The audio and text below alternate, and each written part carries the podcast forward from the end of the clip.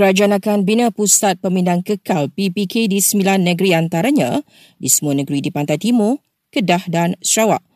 Ujar Perdana Menteri ia bagi memberi kemudahan dan keselesaan kepada mangsa yang ditimpa bencana khasnya banjir. Jelas Datuk Seri Anwar Ibrahim pemilihan lokasi adalah berdasarkan persetujuan oleh Jawatan Kuasa Pengurusan Banjir Negeri.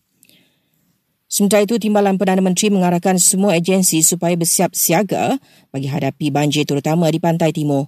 Datuk Sri Fadilah Yusof berkata penekanan harus diberi kepada perancangan persediaan dalam menghadapi musim tengkujuh akan datang. Menurut beliau lagi, keselamatan dan kebajikan mangsa perlu dititik beratkan di samping kesiapsiagaan semua agensi bantuan dalam menguruskan sumber dan logistik.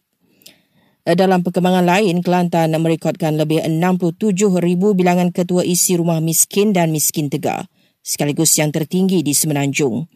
Justru Datuk Sri Fadilah berkata semua ketua jabatan dan agensi perlu ambil serius perkara itu dengan mendahulukan kesejahteraan rakyat dalam sebarang perancangan pembangunan projek.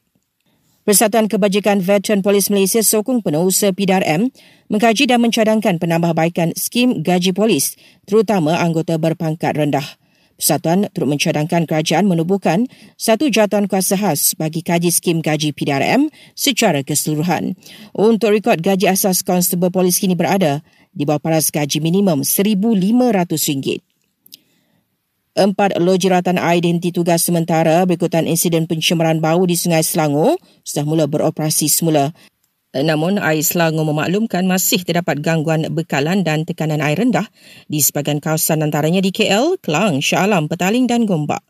Dan kali terakhir di Semak, empat kawasan terletak di KL, Selangor, Negeri Sembilan dan Johor catat bacaan udara tidak sihat tertinggi di Ceras iaitu IPU 169.